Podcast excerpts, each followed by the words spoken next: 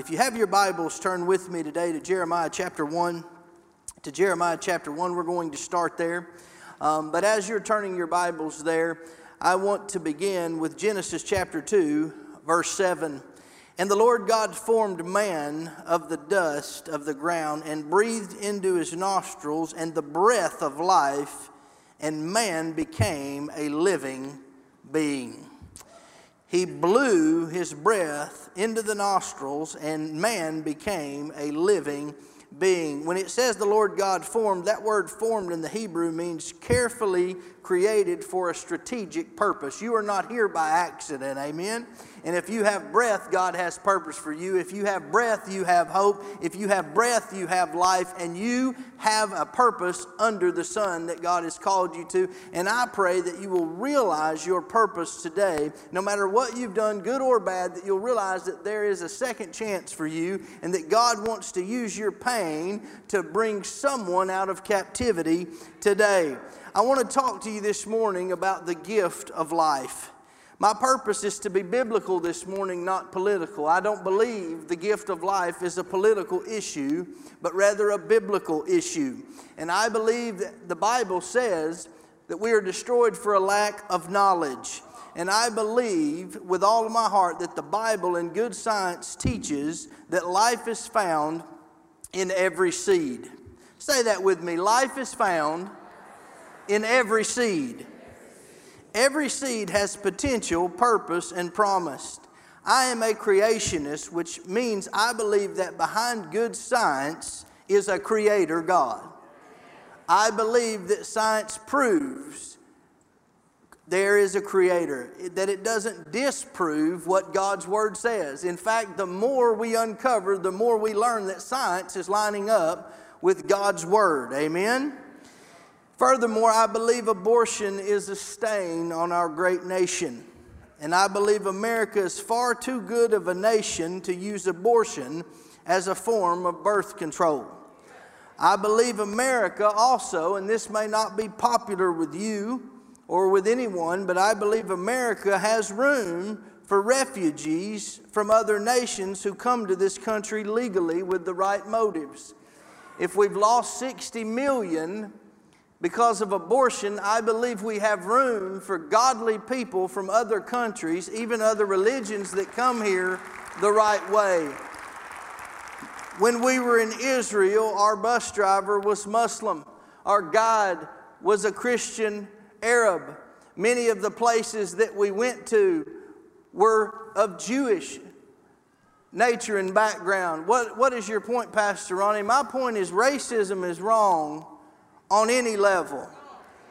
And I support the nation of Israel. In fact, I've been invited to be a part of AIPAC and go on an all expensive paid trip to Israel again this year with politicians, a bipartisan group. It's a high honor.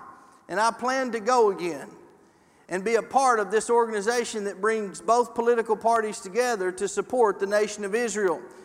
But I don't believe that Jews ought to be racist against Arabs either. I believe racism is wrong no matter what color your skin is or what party of the country you live in. I believe if anyone confesses Jesus Christ or Lord, they are our brother and they are our sister, and we ought to accept them and love them, and we ought to be able to work with them. Dr. Martin Luther King said, Our lives begin to end the day that we become silent about the things that matter.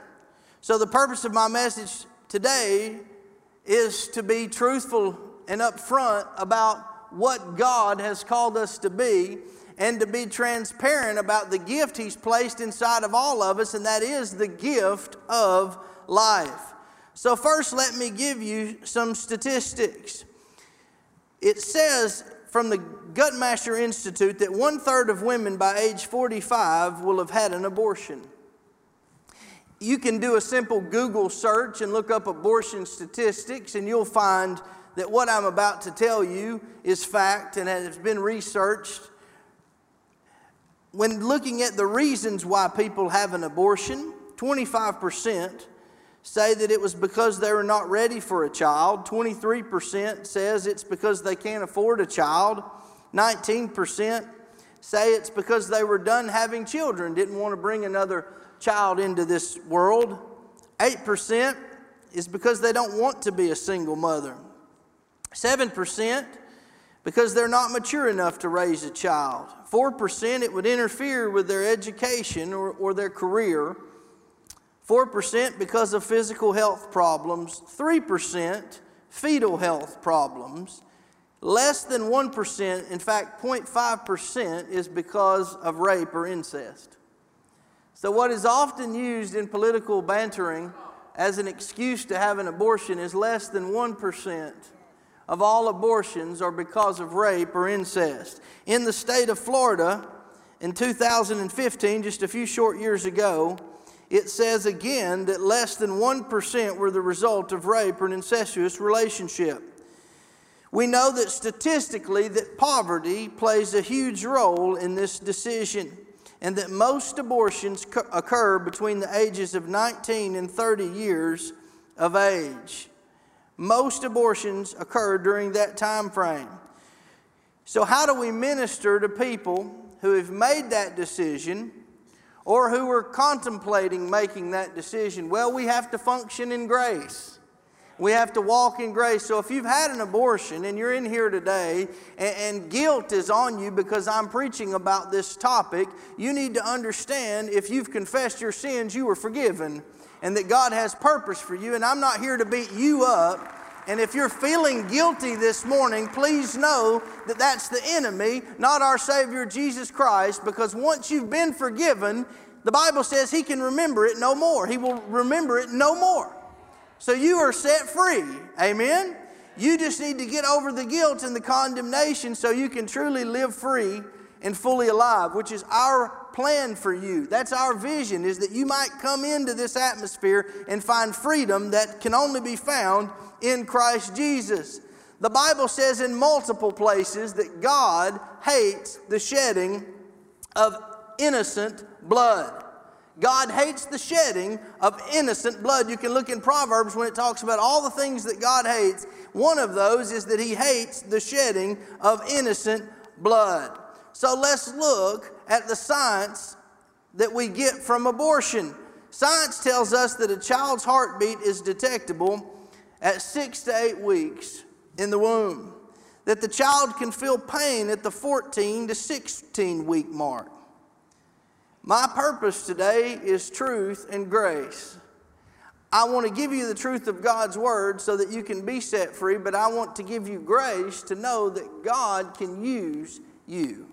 If you've been through this process and you've been living under condemnation, we want you to be free. We want you to know the freedom that is Christ Jesus. Many of you know Kelly and I were married very young, and and we found out when I was just 19 that we were to be parents, and it was one of the most scariest times of our lives. And we even had good meaning, well meaning people encourage us to abort our child, so called Christians. Luckily, that was never an option with my wife, never would be, never was going to be. But I was troubled even back then that people who profess Jesus as Lord could give that kind of guidance to someone. And we decided to have our child. And I want to tell you that other than Jesus Christ, the thing that brought me back into the kingdom and gave me purpose was raising my oldest son. It changed my life. It gave me purpose. It gave me potential. It let me know who I wanted to be and it gave me something to work for. And I don't regret that decision. He has been the joy of my life. But I want to tell you that I know what it's like to be nervous and to be ashamed and to, to have the heaviness of circumstances on your life and, and to not know where to turn or to what to do. But I'm telling you, you can find God's grace in any situation if you'll seek first His kingdom and you can make the right decision you can do the right things, and God will give you the strength to do what He's called you to do. I have no greater honor in my life than to be a dad. I love being a dad. If it came down to being dad or pastor, I'd choose dad every time. I'm not saying I'm the perfect dad, but I'm a loving dad. And I love my children. And I'm telling you, we have allowed society to convince us that children are a burden. But God's word says they are a blessing from God. Even when they're teenagers, somebody say amen. They're still a blessing from God. A blessing from God. But we've allowed society to look at children as burdens. And, and, and we've, we've twisted this thing around to where we have to get a parental signature in our public schools to take an aspirin, but we can have an abortion under the age of 18 without even discussing it with someone. We have a problem in our nation. We've reduced the human life to that of an animal. We've reduced the human life to that of an animal. But the Bible tells us that we were fearfully and wonderfully made. This is what it says in Psalms chapter 139, verse 13. For you formed my inward parts, you covered me in my mother's womb. I will praise you, for I am fearfully and wonderfully made. Marvelous are your works, and that my soul knows very well. My frame was not hidden from you when I was made in secret and skillfully wrought in the lowest parts of the earth. Your eyes saw my substance, being yet unformed. And in your book, they all were written, the days fashioned for me, when as yet there was none of them. How precious also are your thoughts to me, O God! How great is the sum of them! He formed us, He knew us, He has purpose for us. So, the first point I want to release to you about the gift of life is that every life has divine potential. Every life has divine potential. Jeremiah was called to the people of Judah, and he was called to release a prophetic word for them to turn from their wickedness. And God called him at 20 years old. And he was a mighty prophet that would cause people to turn from their sin and embrace a creator. And this is what God's word says. Then the word of the Lord came to me, saying, Before I formed you in the womb, I knew you. I knew you. The word knew in the Hebrew is yada, and it, and it is a perfect timeless, all encompassing knowledge. A perfect, timeless, all encompassing knowledge. God knew you. He knew what you were going to be. He knew your insecurities. He knew your shortcomings. He knew your fears. He knew your anxieties. God knew who you were going to be and what you were supposed to do before anybody did. God knew you. He formed you. He called you. Every Life has divine potential, and God knew your potential before anyone else did. So don't tell me because you were born in poverty, you don't have potential. Don't tell me because you were born with sickness or illness, you don't have potential. Don't tell me because you were born in circumstances that weren't ideal, you don't have potential. Yes, you do. You look at the people that God has used to shape this world that we live in. Most of them were born in circumstances that were less than ideal. Many of them were born in poverty. Many of them had no chance. But somehow, God, in His divine potential, carried them into a destiny that can't be explained. Yes, people work hard. Yes, people strive. Yes, people overcome obstacles. But God had potential. Potential in them long before anyone else recognized it. I believe with all of my heart, God knew what Dr. King was going to do before his parents did. His own father, who was a minister, didn't understand what he was doing. I believe with all of my heart, God knew that LeBron James would build schools to help educate people and be a great basketball player. I don't think God was surprised at that. I don't think God is surprised by your struggles or your successes. God knows where you are, who you are, and what you're supposed to do. He knows beyond a shadow of a doubt. God had a plan. He had a plan for Jeremiah a 41 year ministry that would shake the nations. God has a plan for you. Every life has divine potential. It goes on to say, O Lord God, behold, I cannot speak, for I am a youth. He was 20 years old when he recognized God's call on his life. But the Lord said to me, Jeremiah would say, Do not say I am a youth, for you shall go to all to whom I send you, and whatever I command you, you shall speak. Do not be afraid of their faces, for I am with you to deliver you, says the Lord. Hallelujah. Have you ever felt inadequate before? Have you ever felt like you don't belong, or you're not good enough, or you're not polished enough, or you're not educated enough, or you're not strong enough? I'm telling you, there are many people in the Bible that felt that way. I was shocked on our trip to Israel. I got the opportunity to spend some time with my former student pastor, who I always considered kind of a nerdy guy. A great teacher.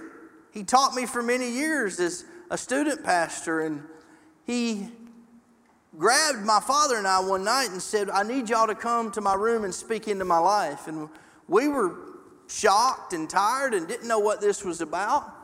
And it came out that a teacher had told him when he was younger that he was stupid and that he'd been living under the curse of stupidity his whole life. And he was insecure about speaking in public, and God has aligned him and promoted him into a position where he's going to have to be speaking more in front of people. And he said, I, I, I, feel insecure and I feel inadequate and I don't know that I can preach like y'all. And, and we had to break that demonic spirit of stupid off him and remind him of who he was in Christ and show him who he was and remind him of what God says about him. I'm telling you, God thinks you're pretty awesome. Your parents may not have, religious people may not have, but God thinks you're pretty outstanding. Why? Because He created you, He knows your DNA, He's inside of you. His anointing is on your life, His super is on your natural, and you can do anything that God has called you to do if it lines up with His sovereign will. God has called you to greatness. You just got to believe it. Every life also has divine promise. Divine promise. Gideon felt inadequate. Moses felt inadequate. David and Solomon went through periods of inadequacy. Paul would say, and who is sufficient for these things? The Apostle Paul, who wrote most of the New Testament. Listen, if you can do ministry without occasionally battling identity and inadequacy, then you're doing it in the flesh. No one can serve God completely in their flesh. You need the endowment from on high, the power of the Holy Spirit, the breath of God on your life if you're going to accomplish anything in His name. You've got to have His Spirit. You've got to have His breath. You've got to have His unction. You've got to have His power. You've got to have His anointing. Some of you wondering why you don't have the freedom that is yours in Christ. It's because you've never been touched by your Creator. You've accepted His free gift of grace. You've memorized some Bible verses, but you don't have the anointing of God on your life to overcome. You can't see the kingdom, you can't hear the kingdom, and you can't function in it because what you have is religion. And what you need is the Holy Ghost. You need the Holy Ghost. The Holy Ghost is what pushes you through and causes you to persevere through the most difficult of circumstances. I remember hearing Dr. King preach why Jesus called a wise man a fool. And he's talking about how calls were coming in, calling him the N word, and threatened to kill his daughter and threatened to kill his family. And he gets to a point in that message, friend, where he says this He said, I had to know God for myself. I couldn't call on my dad anymore. I couldn't call on my mama anymore. I had to know God for myself. And he said he got down on his knees, and the Holy Spirit came and revived his soul again.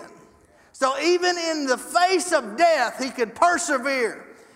And he goes on to quote that hymn I've seen the lightning flash, and I've heard the thunder roll, and I've felt sin breakers dashing, trying to conquer my soul, but I heard the voice of Jesus saying, Still to fight on. I'm telling you, when the Holy Ghost touches you, it doesn't matter if people are threatening to kill you, nothing can stop you. It doesn't matter when the Holy Ghost gets on you, what people have said, people's opinions. God is going to do with you what He promised to do when you were in your mother's womb. Somebody say, Amen. Every life has divine promise. Every life has divine promise. There is hope for every life. So I want to talk to you about the lineage of Jesus, the love of Jesus, and the lessons of Jesus. There is hope for every life. Let's look at the lineage of Jesus in Matthew chapter 1. 56 generations, and I'm not going to go through all of them shouting and snorting. But it's interesting to me. Tamar tricked Judah into incest. And that's the line for which Jesus came into the earth. Ruth was a product of incest, but God used her to teach us the power of covenant. Jacob was a thief. David was a murderer and adulterer, but a man after God's own heart. Solomon was an idolater and womanizer. But that's the line that Jesus chose to bring his son to earth. Look at the drama surrounding his own mother. How many of you, if you were dating a girl, she came to you and said, I'm pregnant? You said, By who? She said, God. Some of you'd have a problem with that, amen? Some of you'd have had a hard time believing that. Could you imagine the culture surrounding Mary during that season? The judgmental looks. Could you imagine the pressure she was under? But she still found God and she still worshiped God. And she still knew how to get to that place where she could persevere towards her purpose because of the great potential in her life. I understand pressure that's on young girls and the difficult decisions that they have to make. But every life has divine promise. Could it be, young mother, that that child in your womb, even though not yet developed, could have the cure for cancer? could build schools, could tell people about Jesus, could be the next Billy Graham. I'm telling you, you never know what God will do with the miracle that is on the inside of you. God wants to do extraordinary things.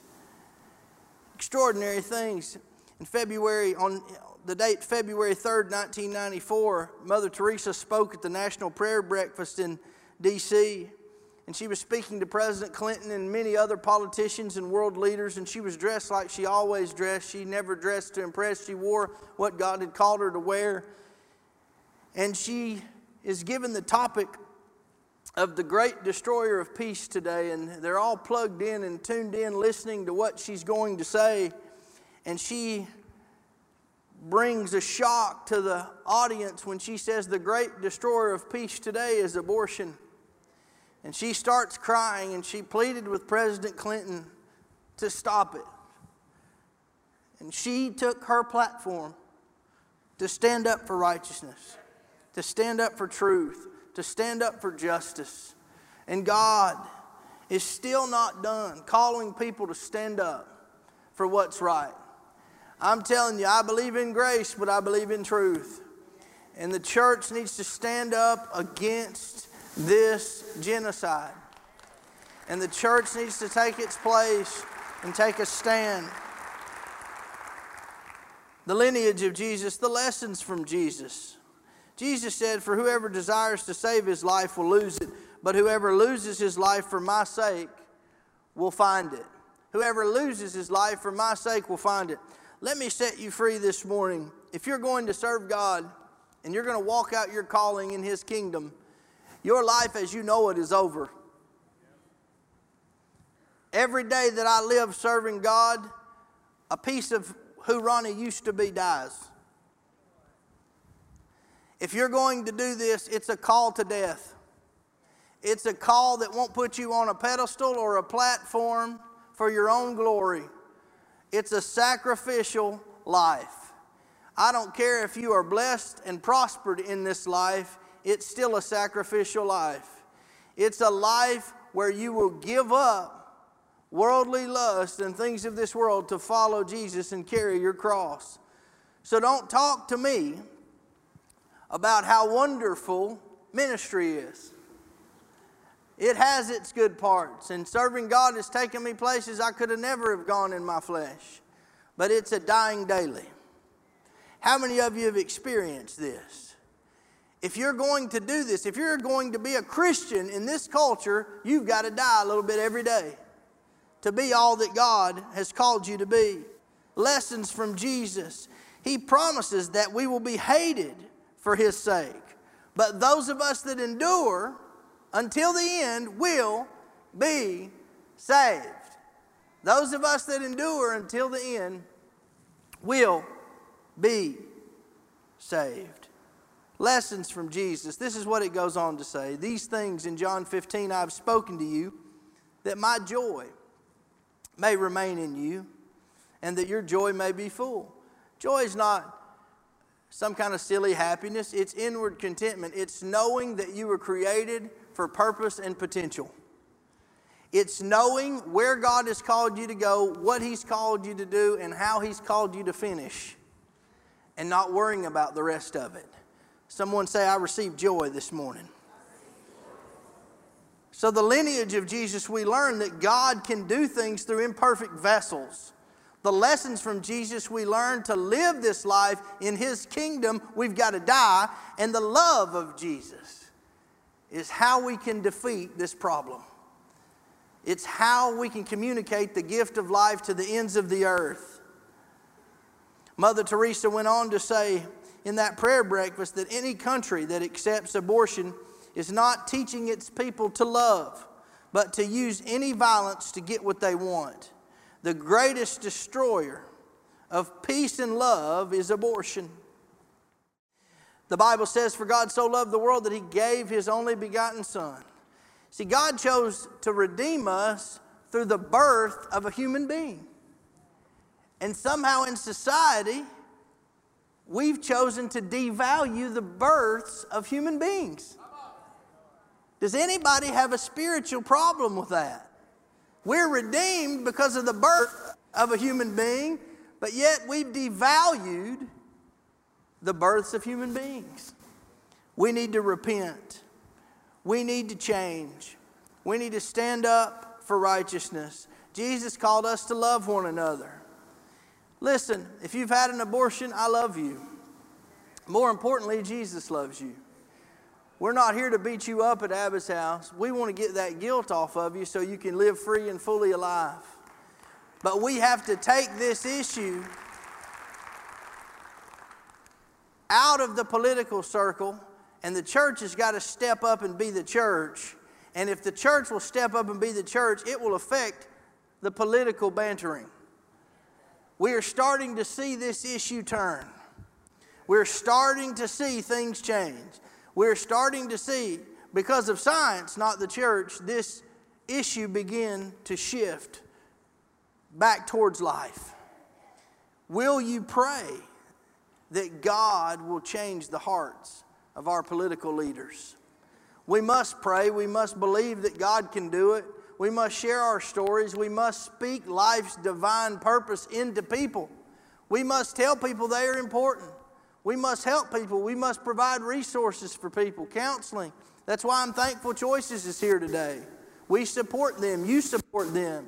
But maybe you need counseling today. Maybe you need a fresh touch from God. Every life has potential and promise, but also every life has divine purpose. Before I close this message today, I've asked one of my dearest friends who I met as a teenager to come and share just a small part of his testimony before we close. Because I can preach statistics and I can preach scripture, but you need someone you can look at who's been where you may be or who struggled the way you're struggling. And so, many years ago as a teenager, I met a, a young guy named Adam Connor. He was living over here at Bethel Bible Village. And I didn't know that we would become great friends, but we have, and I'm very proud of him. But uh, his, his story is not ideal. How he got here is not ideal. But I believe with all of my heart that God had a plan and that God's divine potential lived in him and was in him from the time he was born. So before we close, would you please welcome Adam Connor to the stage as he shares a little bit of his story with us today?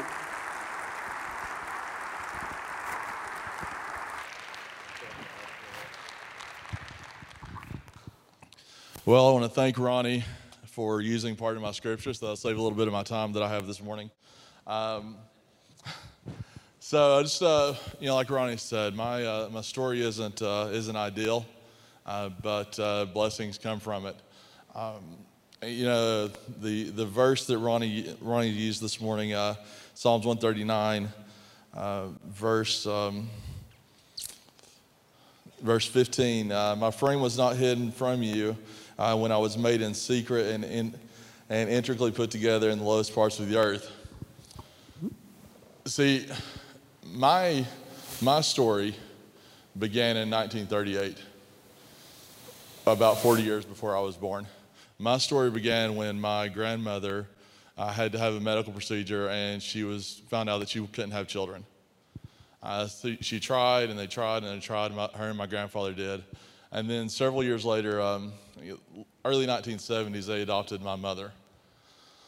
Uh, adopted her from a family who uh, she was an accident. Uh, she wasn't planned to be uh, from her parents, but I believe she was planned to be uh, from the Lord because He had a purpose. Um, he knew that she was going to be brought into my grandparents' life and that, uh, that she was going to re- receive love from a family that did love her. So, my mom was adopted when she was 12 years old, kind of kind of late in life, kind of uh, didn't have a good upbringing, uh, kind of kind of wild, like a lot of teenagers are, but really kind of took it to an extreme. Um, uh, after high school, my mom had a had an inappropriate relationship with uh, with someone that uh, that we'll talk about later, and uh, as a result of that, I'm here. During that time, though, there was some shame involved because of the relationship that she had. And uh, the choice was to not have me, uh, for me to be aborted, for me not to, not to be here. And uh, thankfully, had a praying grandmother who, uh, who was able to, to convince her that, uh, that that wasn't the right decision. Apparently, I'm not the only one with a praying memo. So, uh, and I know that uh, I know those are invaluable. Uh, and my memo is the reason that I'm here right now. Uh, see, my mom, uh, after, after I was born, my mom got remarried, or married. She wasn't remarried, she got married to a man who, uh, who didn't really care for me because I wasn't his child. this man abused me physically to the point of almost death a couple of times.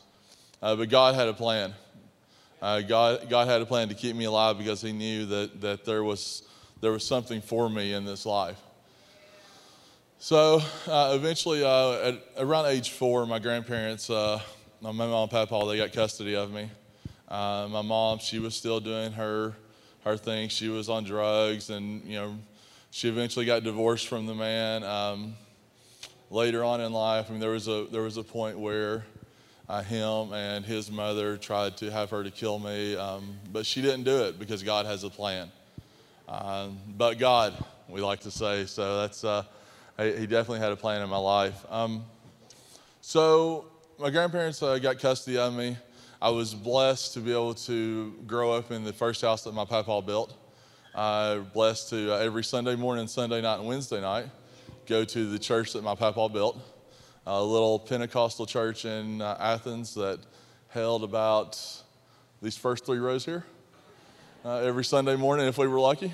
Um, and then uh, later on in life, as my grandmother aged, she, uh, she got sick, uh, started having some signs of dementia and Alzheimer's. And at that point is when uh, I had moved to Bethel Bible Village. So thankful for that. my mama, she tried and did everything that she could to take care of me, but as a 14 year old and her being a mid 70 year old, it was just hard for her to do and too much for her to do at her, at her health. Uh, at that time, I came to Bethel and, and started to learn what a family, what a real family was. Thankful for people like Samuel Wilson that was, that, that was at Bethel then, and the late Bob McFarland who, who oversaw Bethel, and, and others that, that at Bethel that were part of uh, that, that time in my life. during that time, I, I came, to, came to Central Baptist at the time, and I can still take you to the place over in the Hope Building where I got saved during the book uh, in 1995, and that really um, changed my life. That was uh, a time that I, I thought I'd been saved, but I, I really I didn't. It didn't take, I guess, when I was younger. so. Uh, so yeah, and, that, and that's what started my relationship with Ronnie, and, and grew into a friendship that that will will last the test of time. Even at times we were both out in the world and, and remain close friends. Uh, so, graduated high school, went to college, got away from church while I was in college, still knowing that every time I drove by here, knew this is where I should be on Sunday mornings. But I wasn't letting, I, I, there was a time in my life that I needed to be out there to, to build my testimony, I feel like. I, I believe that everything the enemy tries to use for bad, the Lord tries to use for good, or is going to use for good. And that, and that time in my life was one of those times. So eventually, I, I, I got engaged. Well, I got engaged, or actually, let me back up a little bit. My, my mama in 2001, um, she passed away. Uh, and I was, I was blessed to be by her side. Uh, she took her last breaths, and uh, really uh, was, was an honor for me to, to be there with her at that time. Uh, during that time, though, uh, in, the, in the stages of the planning of the funeral and, and that sort of thing, I was coming in contact with some of her friends, our neighbors, some people that were around her life when she was younger at the time that I was born. And here's the plot twist these people, as I was coming in contact with them, they kept telling me how much I looked like Doc. You look so much like Doc. You look so much like Doc. Doc was my papa. So I was like, okay, whatever. I didn't really, I was busy planning a funeral. I didn't really, but the more people kept saying it, the more I was like, okay, I got to find out. So I called the man that my mom, when I was seven or eight years old, told me was my father. And I asked him, I said, hey, I got to know. And he, he's only answered me, the only words he said before he hung up with, with the phone was, you mean she never told you? So and then he hung up and I never talked to him again. That was around 2001 when my mom passed away. Uh, I lived with that for 10 years. Uh, I, I, didn't want to ask my mom. I didn't want to, want to, because it would be embarrassing for me, for her. Uh, but it, it, got to a point where I was, I was engaged and she wanted to know and her wanted to know more about my family, about my life. I wanted to know. So the time came and ironically enough, it was on Father's Day. Um, was having lunch with my mom, and I asked her, I said, Is there a possibility that Papa is my dad? And she looked across the table from me and said, Yes. And, you know, that's, that was a blessing to me, though. You know, people look at that and they go, Oh, I'm so sorry, I'm so sorry. The few people that I've told that, to me, he was the only man that I knew growing, growing up.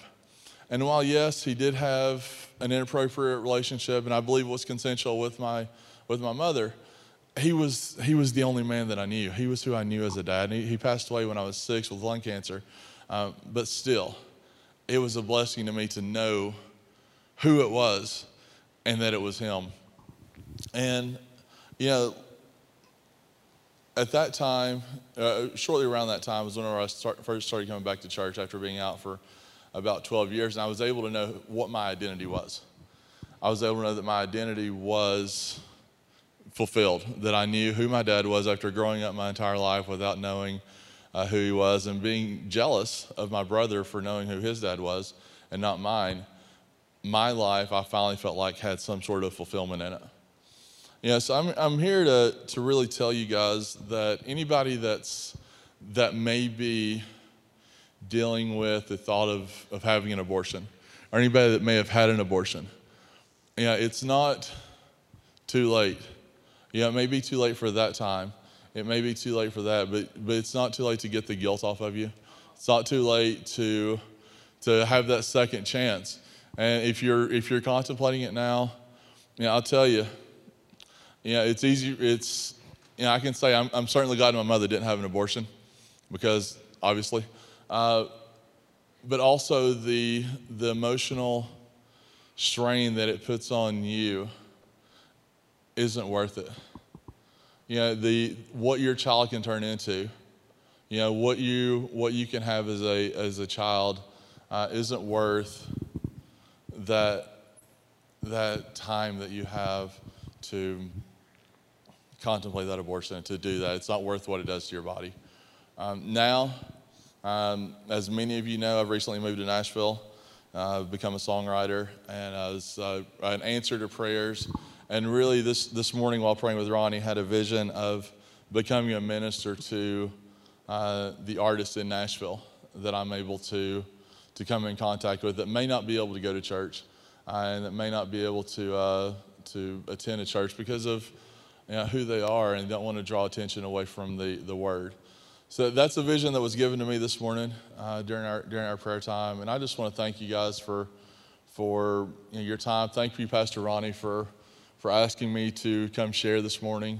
I'm glad that the time is right now rather than uh, a year and a half ago. I, just, I felt like when Ronnie first asked me a year and a half ago that there was another chapter that needed to be written first. And uh, that chapter is written, and now we're starting a new chapter.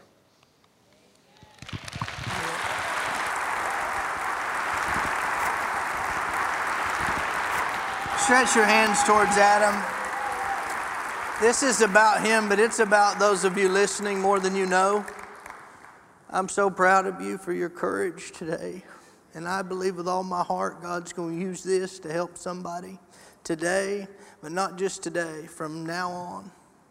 Heavenly Father, I anoint Adam with greatness. Lord, you called him when he was in his mother's womb. You've given him courage and boldness and creativity. Father God, I pray that he would be a minister to everybody he comes in contact with, Lord, that he would continue to take steps towards your grace and your kingdom. Lord, bless him and prosper him. Lord, I'm thankful for the ministry of this house, Abba's house, a place for the fatherless, a place where people can find their purpose in you. Lord, anoint him, give him strength. Lord, I pray that this story would help somebody, would help somebody like it's helped me and so many others. In Jesus' name, amen. Hallelujah. Give God a shout of victory for a life that was saved. So don't tell me that you can't make the right decision. Don't talk to me about circumstances. Because nobody had more difficult circumstances than Adam's mother. But she decided to give life a chance. She decided to give God's word a chance. Jeremiah would go on to say, For I know the plans you have for me, saith the Lord, plans to prosper you and not to harm you, to give you a hope and a future. God has a plan for you. God has put potential in you. He's put promise in you. Finally, He's put purpose in you. All things work together for the good, Paul would say, to those who are called according to His purpose. Every bad thing you've been through, God will use it for His glory. So, Pastor Ronnie, apply that to my life. There's grace for your bad decisions. There is grace for your bad decisions. There is grace for your future. There is grace to move forward this morning. Through the power of the Holy Spirit, God's got grace for you. Just receive it. Would you stand on your feet this morning? Would our pastors move into position? I feel like we've seen a picture of what God can mean to a life and why life matters. You need to know that your life matters this morning. Whether you're in sin, whether you're contemplating abortion, whether you've had an abortion, whatever it may be, you're fighting demons, your life matters. God put purpose on the inside of you, He's put potential inside of you. You just have to receive Him. How do you do that? You understand that He created you, and you understand that He loves you, and that He's called you to love others. You accept Him into your heart, make Him your Lord and Savior. If you need to do that right now, I just want you to pray this prayer with me with every head bowed and every eye closed. Just pray this prayer with me. If you don't know Jesus Christ, the Bible says, For God so loved the world that he gave his only begotten Son. Whosoever believeth in him should not perish but have everlasting life. And that if you confess with your mouth the Lord Jesus and believe in your heart that God has raised from the dead, you shall be saved. So, whatever you're going through, just give it to Jesus. And I'm going to lead you in a prayer to help you. Just say, Dear Lord Jesus, Lord, forgive me of my sins. Please come into my heart and save me. Fill me with your Holy Spirit and use me for your glory. Lord, I reject my emotions. I reject my past. And I receive you, all of you, into my spirit. Revive my soul. Bring me joy. In Jesus' name. With every head bowed, every eye closed, if you prayed that prayer, the Bible says, if you'll not confess me in front of men, I'll not confess you in front of my Father. What does that mean? Yes, it means walk down an aisle. Yes, it means make your faith public. But it even goes far beyond that. It's having the courage that Adam had to get up and tell his story so that you could receive freedom today. He didn't have to tell us that. He didn't have to let that go out on the internet or podcast or TV in the future. He got to a place in his walk where he wanted his story to be told so that others might come to know Jesus. We have to get to that place in our lives where we'll be vulnerable and we'll be honest about what God has done in our lives and we'll share it with others. That's confessing your faith before men, not being ashamed of what God has done. How many of you say, Pastor Ronnie, I've been ashamed? I've been ashamed of my life, my past, my present. You got to let that go today. And we want to lead you in deliverance this morning. Could we have some music? So if you need deliverance, if you need freedom, I want you to come and let us minister to you. It's just 11:49. It's cold outside. Come get your freedom this morning. I'm going to step down. You've been and I'm going to be praying too. But if you need a touch from God, you come. miles. Share with one of these pastors. Don't miss your opportunity. The same old God gave us a gift. Live it, walk it out. If you're trying to